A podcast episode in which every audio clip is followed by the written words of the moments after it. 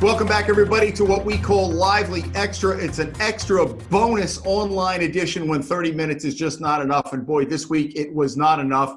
We were talking about uh, COVID rates back and forth. Rob, I gave you the last word, but Ed, you wanted to jump back in. So, Ed, go. Is Ed with us? Yeah, I'm with. I'm I'm here. All right, go ahead, Ed. The the uh, stage yeah, is yours. I mean, uh, Rob's entitled to his his opinions, but not to mine. Um, I never said it was the same thing as flu.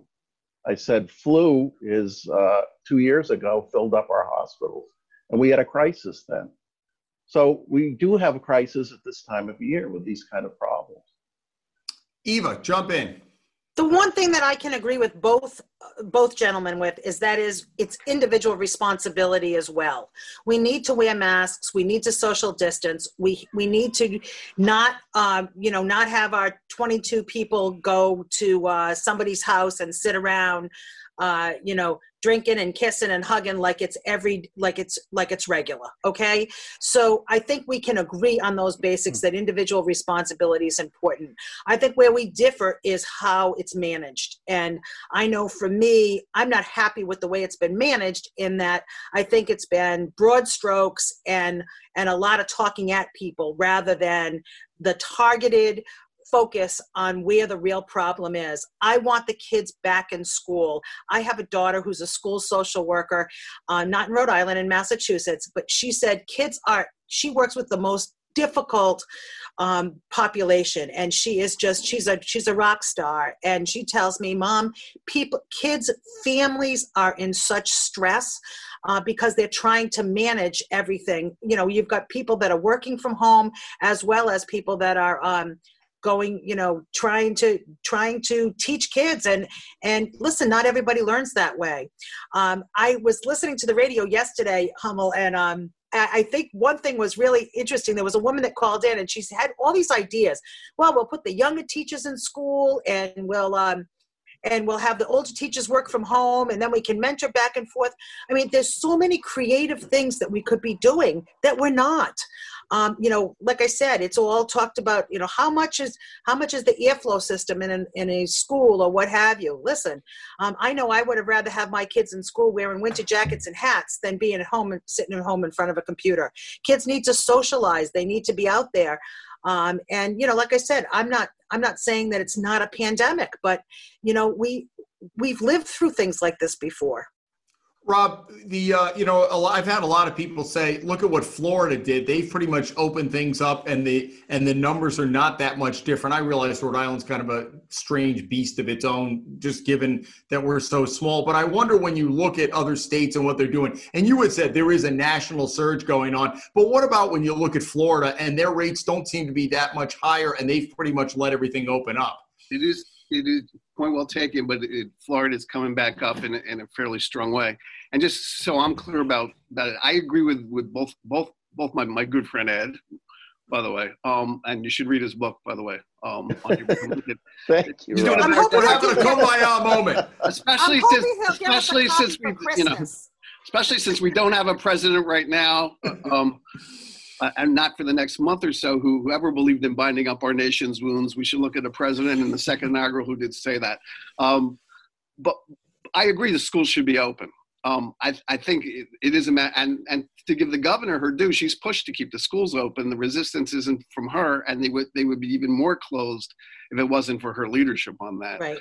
Um, and I do think when you look at each state, um, it's kind of hard to know what the right thing to do is. I think Florida is a very tricky thing, and the numbers in Florida, if you saw the raid last week on the person who was given the right numbers and was fired, I think are, are I don't think they're suspect everywhere. I think I think whatever numbers we're getting out of Florida, you got to take a look. You got to take with a grain of salt, just because of that.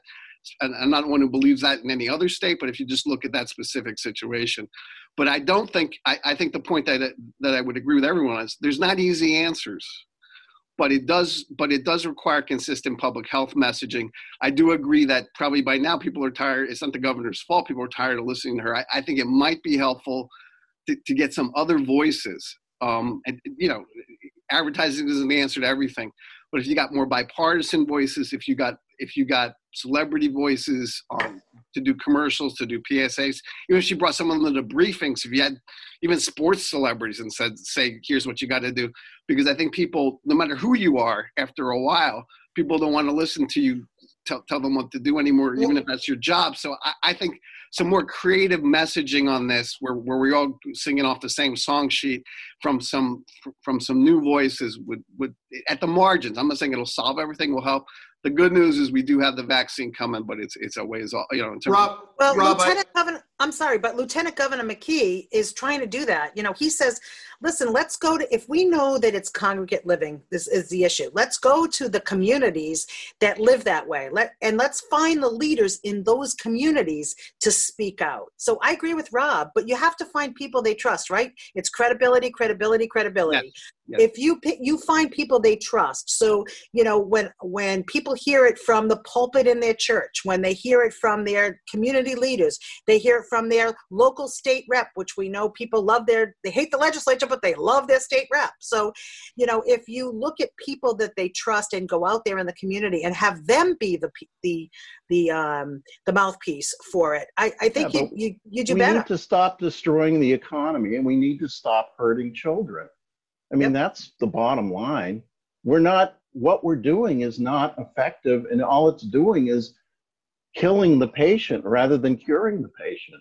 Yeah, and Rob, I wish I wish you were consulting with the governor now because look, you see it on the TV. We sit there. She did what exactly what you said. She brought in three doctors and Dr. Laura Foreman from Kent County, who was just powerful a couple of weeks ago. But she made them wait 40 minutes, almost 50 minutes, while they went through the same wash your hands, mask, whatever. So I think it's like listening to your your parents. If you were the political strategist, maybe you could tell her keep it to 20 minutes you know, and let's not drone on. I mean, because isn't that a problem with messaging? You deal with candidates with this all the time. It's also just a problem with with. Um, I agree, that's a problem with messaging, but it's also that everyone's not going to tune into her uh, her afternoon thing or even watch it. At some point, you also have to come out with other venues and come and and I I I take. I know it's a tight budget.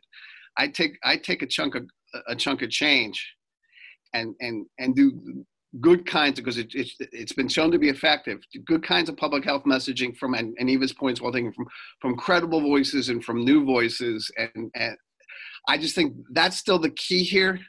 And and and what we did over the summer did kind of work. I'm, it was it was a blunt instrument, so I, I agree, agree with everything Ed, Ed's saying about about that. But it was a blunt instrument, so it's not that that can't work. It's just that the costs are very very high.